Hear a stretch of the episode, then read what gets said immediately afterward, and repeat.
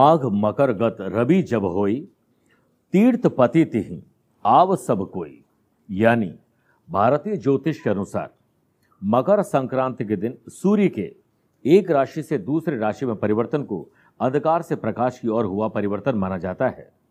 नमस्कार प्रिय साथियों, मैं हूँ सुरेश श्रिवाली और आप देख रहे हैं 15 जनवरी मकर संक्रांति स्पेशल कार्यक्रम। मकर संक्रांति के समय सूर्य बढ़ने लगता है और दिन बड़े होने लगते हैं और रातें वापस छोटी होने लग जाती हैं।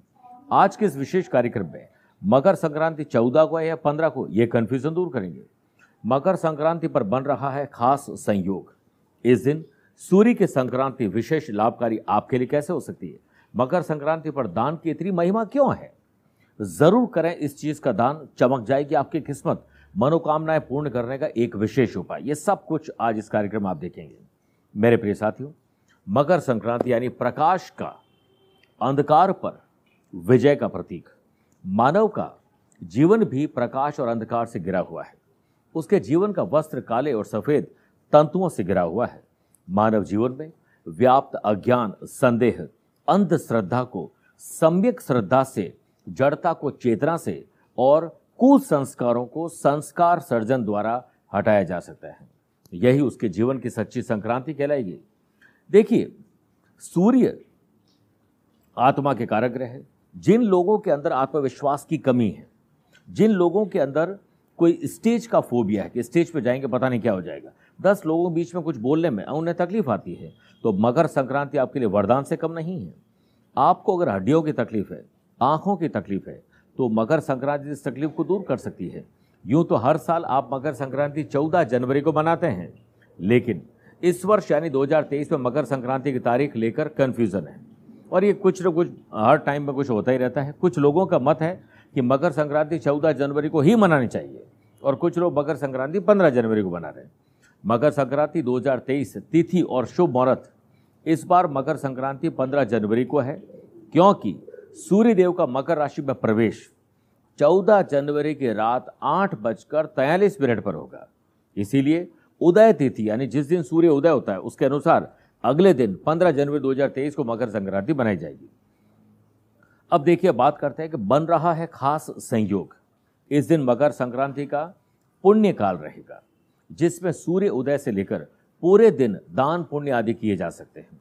देखिए, प्रिय साथियों, जाने और अनजाने में मुझसे हो, आप, आम, खास कोई भी हो सकता है। कई तरह के हमारे जीवन में हम जानबूझकर या बिना जाने हुए कुछ ऐसे गलत कर्म कर देते हैं झूठ बोल देते हैं किसी की बुराई कर लेते हैं कोई पाप कर्म कर लेते। हैं लेकिन ईश्वर हमें अपनी गलतियों को क्षमा करने, प्रायश्चित करने के लिए मौके देते हैं। उनमें से मकर संक्रांति सर्वश्रेष्ठ है। इस दिन सूर्य, शनि और शुक्र मकर राशि में रहेंगे, जिससे त्रिग्रही त्रिग्रही योग बन रहा है। साथ ही चित्रा नक्षत्र और शश योग, सुकर्मा योग, वाशी, सुनफा और बालवकरण योग बनेगा। यह योग कई इंसान की किस्मत को चमका देगा। इन योगों में शुभ कार्य, दान, पुण्य, तीर्थ यात्रा, भागवत महापुराण करना किस्मत के बंद दरवाजे को खोल सकता है। आपको अपने परिवार के वज़न के बराबर। जैसे मान लीजिए आपके सबके सदस्यों का अपन वज़न मान लेते हैं कि सौ किलो होता है, चार सौ किलो होता है, पाँच सौ किलो होता है, ढाई सौ किलो होता है। उतनी कुछ चीज़ें ले लीजिए। कुछ चावल ले लें, कुछ गेहूँ ले लें, कुछ गुड़ ले लें, तिल के लड्डू देखिए हमने भी आपके लिए, दर्शन करने के लिए रखे हैं। तो आप ऐसी कुछ सामग्री, चाय की पत्ती हो सकती है, पानी हो सकता है, कुछ भी दूध वगैरह हो सकता है, उसको गरीब अलग अलग लोगों में बांट दीजिए। आपके घर के ऊपर अगर कोई संकट आए हुआ, समाप्त हो जाएगा। रविवार के दिन सूर्य की संक्रांति विशेष लाभकारी। वहीं तुला राशि के चंद्रमा में मकर राशि का पुण्य काल रहेगा, जो कि बेहद अशुभ माना जाता है। इसके अलावा रविवार के दिन मकर संक्रांति को पढ़ना अपने आप में शुद्ध है, शुभ है, क्योंकि हम सूर्य की संक्रांति बना रहे हैं। सूर्य के लिए। और सूर्य का वार संडे यानी रविवार क्योंकि मकर संक्रांति पर्व सूर्य से जुड़ा हुआ है। और रविवार का दिन सूर्य देव को समर्पित है। अग्नि पुराण के मान्यता के अनुसार देखें तो सूर्य का पूजन रविवार के दिन शिवलिंग के साथ संयुक्त रूप से पूजित करने पर संतान के बौद्धिक अनुकूलता के लिए श्रेष्ठ बनाया गया है। आप माता पिता अपने बच्चों के लिए करिए। आप बच्चे हैं, अपने आने वाली पीढ़ी के लिए करिए। यही कारण है कि इस दिन सूर्य की पूजन और भगवान शिव का अभिषेक विशेष रूप से लाभकारक रहता है। अब सूर्य का उत्तरायण प्रवेश अत्यंत शुभ माना जाता है, क्योंकि इस दिन से पूरे मलमास से, आपने एक महीने से देखे होंगे कि विवाह, गृह प्रवेश यज्ञोपविधियों का है कि शुभ और मांगलिक कार्य कर ही नहीं रहे साथ ही इस दिन दान का भी विशेष महत्व है। क्या आपने कभी सोचा है कि मकर संक्रांति पर दान कितनी महिमा क्यों है? आप देखिएगा मकर संक्रांति में लोग चारों तरफ़ एक दूसरे को गुड़ और लड्डू तिल का दान कर रहे होंगे, तिल के लड्डू खिला रहे होंगे। क्यों? लाखों लोग इस पर्व का दान करते हैं। इसकी महिमा को जानने के लिए यक्ष ने धर्मराज युधिष्ठिर से प्रश्न किया था कि मृत्यु के समय सब यहीं छूट जाता है। सगे संपत्ति मित्र, धन, दौलत, पैसा, संपत्ति, पोते, पोतिया, नाती, ये कोई साथ नहीं जाता है। इस पर युधिष्ठिर ने कहा, मृत्यु प्राप्त करने वाले का मित्र दान है, वही उसका साथ दे पाता है। इसलिए आप जो दान पुण्य करते हैं, वही आपका संचित कर्म प्रारब्ध और पुरुषार्थ बनेगा अगले जन्म के लिए। पिछले जन्म में ज़रूर हमने इस तरह के काम किए होंगे, इसलिए हमें परिवार मिला, मनुष्य योनि मिली। अब अगले बात है, यक्ष का अगला प्रश्न था, श्रेष्ठ दान क्या है? तो युधिष्ठर बोले, जो श्रेष्ठ मित्र की भूमिका निभा सके। फिर प्रश्न था, दान किसे दिया जाए? उत्तर था, दान सुपात्र को, या सही व्यक्ति को किया जाए तो प्राप्त दान को श्रेष्ठ कार्य में लगा सके। जैसे को भूखा है और आप उसे कपड़े पहना रहे हैं। और उसको भोजन की ज़रूरत है। प्यासा है और आप उसको कह रहे हैं कि भाई चलते मेरे गाड़ी में बैठ जाते को कहीं छोड़ के आ जाता हूँ। जो चीज़ उसे चाहिए वो दीजिए। उसी को दिया गया दान श्रेष्ठ होता है। वहीं पुण्य फल देने में समर्थ होता है। इस प्रकार अथर्व वेद में कहा गया है कि सैकड़ों हाथों से कमाओ और हज़ारों हाथों से लुटाओ, बांट दो। दान कई प्रकार के हो सकते हैं। वैसे तो देखिए, धन के तीन रूप है। उपभोग, दान और नाश। अच्छे कपड़े पहनिए अच्छा रहन सहन हो। और दूसरा, किसी की मदद करिए, दान करिए, वरना कफन के जेब तो होती नहीं। और आपके लिए तो नाश हो गया बाकी भली परिवार के लिए जुड़ जाए, इसलिए मदद करिए। अब दान देखिए अर्थ अर्थदान, विद्यादान श्रम दान ज्ञान दान अंग दान रक्तदान, ऐसे सैकड़ों दान हैं जिनके महत्ता है। और मकर संक्रांति के दिन सुबह स्नान करके सूर्यदेव को अर्घ्य ज़रूर देना चाहिए। अपने परिवार वालों को सिखाइए, संस्कार से जोड़िए। इसके लिए आपको तांबे का एक लोटा लेना है, उसमें जल भरिए, थोड़ा कुमकुम, थोड़ा सा गुड़ डाल दीजिए, थोड़े से गेहूँ के दाने या चावल के दाने डाल दीजिए, कनेर का पुष्प डालिए, थोड़े दूरवा डालिए और ओम घृणी सूर्याय नमा बोलते हुए, सूर्य को एक मिनट देखते हुए आप जल दीजिए सूर्य देवता को प्रणाम करिए। इसके बाद काले तिल, गुड़ की चीज़ों का दान, शनिदेव, मेरे प्रिय साथियों, शनिदेव और सूर्यदेव का आशीर्वाद दिलाता है इससे। काली उड़द की खिचड़ी का सेवन और दान करने से शनि दोष दूर हो जाते हैं। नमक का दान आने वाले संकटों से बचाता है। किसी रिश्ते में भी अगर कोई तकलीफ़ आ रही है तो वो खत्म हो जाता है। घी का दान भाग्य में वृद्धि और सफलता दिलाता है। रेवड़ी बांटना रिश्तों में मिठास लाता है। गरीबों और जरूरतमंदों को दान करने के अलावा बेजुबान पशु पक्षियों को भोजन देना भी मकर संक्रांति के दिन किए गए दान के पुण्य को बढ़ाता है। इसीलिए आज पक्षियों को दाना डालिए, गाय को हरी घास खिलाइए गरीबों को कपड़े, खास करके उन्हीं कपड़ों का दान आपको पुण्य देगा। अब देखिए, ये दान ज़रूर करें, मेरा अगला विषय है।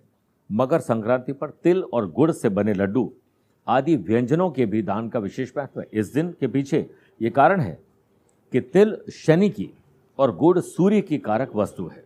तिल तेल की भी जननी है। सूर्य जब उत्तरायण में अपने पुत्र शनि की मकर राशि में प्रवेश करते हैं तो शत्रुता के कारण दुखी हो जाते हैं। अतः सूर्य तथा शनि दोनों प्रसन्न रखने के लिए इस दिन भोग में तिल, गुड़ से निर्मित व्यंजनों का उपयोग किया जाता है। इस दिन प्रातःकाल सूर्य उदय, पूर्व ही तिल का तेल तथा उबटन लगाकर फिर धूप में बैठ जाएँ, फिर स्नान करें और तिल के तेल मिश्रित पानी से स्नान करना और भी शुभ रहता है। और तिल से हवन करना, तिल डालकर जल पीना, तिल से बने पदार्थ खाना, तिल का दान देना, ये छह कर्म इस दिन करने का हमारे शास्त्रों में विधान है। अगला विषय है। आज मैं आपको शनि और सूर्य से संबंधित प्रयोग बताने जा रहा हूँ, जिसको करके आपकी मनोकामना पूर्ण हो जाएगी। कलाम साहब ने कहा था कि सूर्य की तरह यदि चमकना चाहते हो तो उसकी तरह तपना सीखिए। सूर्य को जो इंसान पूजता है, दुनिया उसके पूजती है। इसलिए सूर्य उदय के आसपास उठना चाहिए। रोज़ाना योग और प्राणायाम के बाद सूर्य नमस्कार करना चाहिए, योग करना चाहिए सूर्य देव को जल देना चाहिए। इसके लिए प्रातःकाल आप सर्वप्रथम जैसे मैंने थोड़ी देर पहले आपको कहा था कि सूर्य देव को अर्घ्य कैसे देना चाहिए, उसी प्रकार उसे देना चाहिए। इसके बाद आप घर के पूजन कक्ष में पूर्व दिशा की ओर मुख करके बैठ जाएँ, अपने सामने एक लकड़ी का बाजोट रखें, उस पर सफ़ेद सूती वस्त्र बिछाएँ। यदि आपके पास जन्म पत्रिका है तो उसमें देखें कि सूर्य कौन से स्थान में है। उसी के आधार पर गेहूँ से बाजोट पर उतनी ही डेरी बनाएँ। मेरा सूर्य नीच राशि का है। सात नंबर में तो तुला राशि में है इसलिए मैं सात डेयरी बनाऊँगा। आपके मकर राशि में दस बनाइए, मेष राशि में एक बनाइए, खुद के घर में सिंह राशि में पाँच बनाइए। यदि जन्म पत्रिका नहीं है तो गेहूँ की सात डेयरी बाजोट पर बना दीजिए और फिर डेयरियों पर चांदी, कांसे या स्टील की थाली रखें। थाली में अष्टगंध से अष्टदल बनाएँ, फिर बाजोट के बाईं और तेल और दाहिनी और घी का दीपक जलाएँ।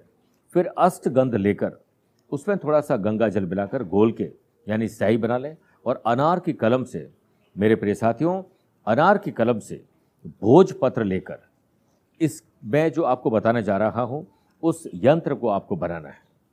अब देखिए, आपके स्क्रीन में इस वक्त आपको दिखाई दे रहा होगा, ऊपर लिखिए छः एक और आठ, उसके नीचे लिखिए सात, पाँच सात, पाँच और तीन, उसके नीचे लिखिए दो, नौ, चार। अब मैं वापस आपको बता रहा हूँ, ताकि आपको कोई गलती आप ना कर पाएँ। ऊपर लिखना छः एक, आठ, उसके नीचे सात, पाँच, तीन, उसके नीचे दो, नौ, चार। यंत्र बनाने के बाद भोजपत्र यंत्र बनाने के बाद भोजपत्र को थाली में विराजमान करके ओम, हराम, ह्रीम, ह्रोम, सह, सूर्याय नमः। इस मंत्र का जाप आपकी जन्म कुंडली में सूर्य की स्थिति के अनुसार उत्तरी माला करें। यदि जन्मपत्र नहीं है तो सात माला ज़रूर करना चाहिए। मंत्र जाप पूर्ण हो जाने के बाद आप भोजपत्र को पूजन कक्ष में या तो चिपका दीजिए या फिर लाल रंग के धागे में एक, जो चांदी का कैप्सूल होता है, कवच उस पर डाल दीजिए। और फिर उसे गले में धारण कर लीजिए। फिर, या फिर बाजूट में अपने बाजू में भी धारण कर सकते हैं। आप घर के बड़े बुज़ुर्गों के चरण स्पर्श करें उसके बाद, तिल के बने हुए लड्डू सबको खिलाइए और दान करिए। साथ ही हो सके तो अपने वज़न के बराबर आज के दिन जो मैंने शुरुआत में कहा था कि पूरा दान करिए। प्रिय साथियों, रोज़ाना हम धन कमाते हैं, नौकरी करते हैं, व्यापार, कोई कई तरह काम करते हैं, अच्छे बुरे सब काम करते हैं। एक दिन मिला है, किसी और के चेहरे पर मुस्कुराहट लाने के लिए। और आपको दान करके अपने कई तरह के कष्टों से छुटकारा पाने के लिए। इस मौके को आज से जाने मत दीजिए। मेरी तरफ़ से भी आप अपने ज़िंदगी में मिठास बोलें अपनों के साथ अच्छे से रहें और सबके साथ अच्छे से व्यवहार करिए। कभी दिल पर बोझ नहीं रहेगा। आप सभी को मकर संक्रांति की बहुत बहुत शुभकामनाएँ। अगला कार्यक्रम कुछ और नई जानकारी लेकर आऊँगा। तब तक के लिए इजाज़त दीजिए। प्यार भरा नमस्कार और बहुत बहुत आशीर्वाद।